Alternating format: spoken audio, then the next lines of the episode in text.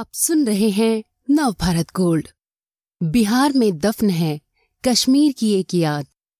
हब्बा खातून और यूसुफ शाह चक की प्रेम कहानी कश्मीर के अदबी इतिहास में बेहद खास मुकाम रखती है। लेकिन बहुत कम लोग जानते हैं कि इसका एक सिरा बिहार तक जाता है। उमेश कुमार राय की रिपोर्ट। बिहार का एक जिला है नालंदा। बौद्ध धर्मावलंबियों का अहम स्थान। इसी ज़िले में एक जगह है कश्मीरी चक। कश्मीरी चक से बमुश्किल 200 मीटर दूर टीले पर एक मजार है। मजार की चारों तरफ़ जंगली झाड़ियाँ उगाई हैं। आसपास कोई बसाहट नहीं, निपट सन्नाटा, जैसे कोई अपनी कहानी सुनाने जा रहा हो और उत्सुक श्रोता सांस थामे बैठे हों। इस मजार में एक दिलचस्प कहानी दफन है, लेकिन अफसोस कि कोई सुनने वाला नहीं। अपने हाल पर आँसू बहाती ये मजार है कश्मीर के सुल्तान यूसुफ शाह चक की यूसुफ की पहचान केवल कश्मीर की सल्तनत से पूरी नहीं होती। उनकी पहचान हब्बा खातून से भी है, जो कश्मीर के इतिहास और लोक कथाओं में एक खास मुकाम रखती है। उसकी पहचान उस शासक के रूप में भी है, जिसने मुगल सम्राट अकबर से लोहा लेने का दुस्साहस किया। कश्मीर के इतिहास में यूसुफ शाह चक का नाम कश्मीर के आखिरी आज़ाद शासक के रूप में दर्ज है। उसके जन्म की तारीख नामालूम, लेकिन जन्म का साल है 1545 पिता अली शाह चक कश्मीर के शासक थे। उन्होंने 1570 से 1578 तक शासन किया। उनकी मौत के बाद यूसुफ शाह चक सुल्तान बना। वो कश्मीर में चक वंश का चौथा शासक था। उसके एक बेटा भी था। याकूब शाह चक। यूसुफ शाह एक रोज शिकार पर निकला तो वादी से एक लड़की की सुरीली आवाज़ सुन उसकी तरफ़ खिंचता चला गया। लड़की का चेहरा चाँद सा चमक रहा था। वो अपनी ही धुन में मगन हो गा रही थी। यूसुफ ने अपने सिपह सालारों से उस लड़की के बारे में जानकारी मंगवाई तो पता चला कि वो एक किसान की बेटी है। नाम है हब्बा खातून। ये भी पता चला कि वो शादीशुदा है, लेकिन शादी से नाखुश। वादियों में घूम घूम कर उदासी के गीत गाकर अपने दर्द का इजहार करती है। यूसुफ ने तुरंत उसे शादी का प्रस्ताव भेज दिया, जिसे हब्बा ने खुशी खुशी स्वीकार कर लिया। इस तरह देखते ही देखते एक किसान की बेटी मल्लिकाए कश्मीर बन गई।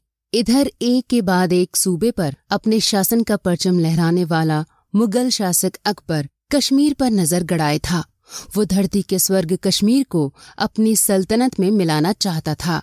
कहते हैं कि दिसंबर 1585 में अकबर ने अपने वफादार राजा भगवान दास और मिर्ज़ा शाहरुख के नेतृत्व में एक बड़ी फौज कश्मीर की तरफ़ रवाना कर दी। चूँकि उस वक्त कश्मीर में भारी बर्फबारी हो रही थी तो मुगल सेना यूसुफ की सेना के सामने टिक न सकी और उसे बैरंग लौटना पड़ा।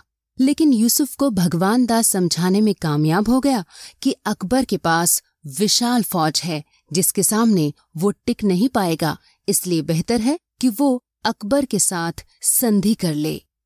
यूसुफ के पास सेना की छोटी टुकड़ी थी। वो आंतरिक विद्रोहों से भी परेशान था। लिहाजा संधि के लिए तैयार हो गया। लेकिन हब्बा खातून को कुछ खटक रहा था। उसने यूसुफ को अकबर के पास जाने से मना किया। पर वो माना नहीं और 7 अप्रैल 1586 को आगरा पहुँच गया। हब्बा का अंदेशा सच साबित हुआ। आगरा में अकबर से यूसुफ की मुलाकात तो हुई, लेकिन किन्हीं कारणों से संधि नहीं हो सकी और उसे बंदी बना लिया गया। उस वक्त बिहार वजूद में नहीं था। पश्चिम बंगाल, बिहार और ओडिशा को बंगाल प्रांत कहा जाता। बंगाल प्रांत अकबर के अधीन आ चुका था। बेसवक परगना, जहाँ अभी कश्मीरी चक है, उस समय बंगाल का हिस्सा था। यूसुफ को बेसवक परगना में बनी मिट्टी की जेल में कैद कर दिया गया। कहा जाता है कि संधि का प्रस्ताव अकबर के सलाहकार भगवान दास का था तो यूसुफ को इस तरह कैद कर जिला वतन कर देने से वो दुखी हो गया। उसने अकबर से कहा कि वो यूसुफ को कैद से आज़ाद कर दे। अकबर इसके लिए तैयार तो हो गया लेकिन शर्त रखी कि यूसुफ दोबारा कश्मीर नहीं जाएगा और न ही अपनी सेना तैयार कर विद्रोह का बिगुल फूकेगा। बताया जाता है कि दो साल की कैद ने यूसुफ को जहनी और शारीरिक तौर पर कमज़ोर कर दिया था।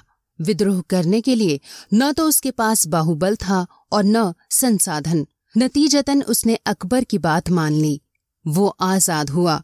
बेसवक में ही उसे पाँच गाँव और पाँच हज़ार घोड़े दिए गए। यूसुफ वहीं रहने लगा और अपने रहवास को नाम दिया कश्मीरी चक। वो जो पाँच गाँव मिले थे, उनका नामकरण उसने अपने रिश्ते नातेदारों के नाम पर किया। अकबर ने बंगाल पर शासन का जिम्मा राजा मानसिंह को दिया हुआ था। यूसुफ को मानसिंह का सेनापति बना दिया।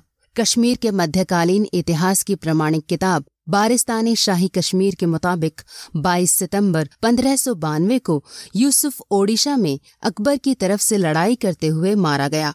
उसका वफादार मीरा ने सैयद शाहबुल माली उसका शव लेकर बेसवक पहुँचा और 28 दिसंबर पंद्रह को उसे कश्मीरी चक से 200 मीटर दूर एक टीले पर दफना दिया गया। कहते हैं कि यूसुफ को कैदी बनाने के बाद से हब्बा खातून अपना मानसिक संतुलन खो चुकी थी। वो वादियों में आवारा भटकती रहती। उसकी हालत देखकर उसे बेसवक लाया गया और यहीं उसकी मौत हुई। उसे भी यूसुफ की मजार के पास दफनाया गया। हालाँकि कुछ स्रोत हब्बा खातून की कब्र कश्मीर में होने का दावा करते हैं। यूसुफ के बाद उसका बेटा याकूब कश्मीर को मुगलों से आज़ाद कराने के लिए तीन साल तक गुरिल्ला लड़ाई लड़ता रहा। लेकिन 8 अगस्त पंद्रह को उसने भी अकबर के सामने आत्मसमर्पण कर दिया। उसे भी कैद कर रोहतास के किले में रखा गया, जहाँ जहर देकर उसकी हत्या कर दी गई। उसे भी बेसवक में ही दफन कर दिया गया। यूसुफ शाह के दफन होने के बाद तीन बरस तक कश्मीरी चक एक गुमनाम कस्बा ही रहा। किसी को नहीं मालूम था कि यहाँ कश्मीर का आखिरी आज़ाद शासक दफन है। सन 1977 में बिहार और शेष भारत के लोगों ने उस वक्त यूसुफ शाह चक की मजार के बारे में जाना, जब जम्मू कश्मीर के तत्कालीन मुख्यमंत्री शेख अब्दुल्ला बेसवक आए। उस वक्त मजार तक जाने के लिए सड़क भी नहीं थी। शेख अब्दुल्ला ने जब बिहार सरकार से संपर्क कर कश्मीरी चक जाने की इच्छा जताई तो रातों रात पक्की सड़क का निर्माण हुआ और उसका नाम शेख अब्दुल्ला रोड रखा गया। 19 जनवरी को शेख अब्दुल्ला हेलीकॉप्टर से नालंदा पहुँचे और यूसुफ शाह की मजार पर जाकर फूल चढ़ाए। उनके इस दौरे से तात्कालिक तौर पर तो लोगों ने कश्मीरी चक के इतिहास के बारे में जाना, लेकिन इस मजार को पर्यटन के मानचित्र पर लाने की कभी कोई कोशिश न हुई। इस मजार के मुतवली हैं यासिर रशीद खान। उनके पूर्वज यूसुफ शाह चक के समय ही बेसवक आए थे। उनके दादा डॉक्टर अब्दुल रशीद खान ने मजार और इसकी ज़मीन का रजिस्ट्रेशन सुन्नी वक्फ बोर्ड में कराया। यासिर रशीद खान अभी कश्मीरी चक में ही रहते हैं। उनका कहना है कि अगर ज़मीन का रजिस्ट्रेशन सुन्नी वक्फ बोर्ड में नहीं कराया गया होता तो ये मजार कब की खत्म हो गई होती। यासिर बताते हैं कि साल 2013 से वे बिहार सरकार, कश्मीर सरकार और केंद्र सरकार को लगातार चिट्ठी लिखकर इस स्थल को ऐतिहासिक धरोहर घोषित कर टूरिस्ट स्पॉट के रूप में विकसित करने की मांग कर रहे हैं। अब तक कोई कार्रवाई नहीं हुई। अभी हर साल यूसुफ की मजार पर उर्स मेला लगता है तो सैकड़ों लोगों का जुटान होता है। साल में ये इकलौता दिन है जब मजार का अहाता जीवंत हो उठता है। लेकिन उर्स मेला टूटता है तो फिर एक लंबी खामोशी छा जाती है। इस तरह के और दिलचस्प पॉडकास्ट सुनने के लिए विश्व की सर्वश्रेष्ठ Hindi infotainment service Nav Bharat gold पर लॉगिन कीजिए। गोल्ड के पॉडकास्ट का खजाना मिलेगा नव भारत गोल्ड डॉट कॉम पर।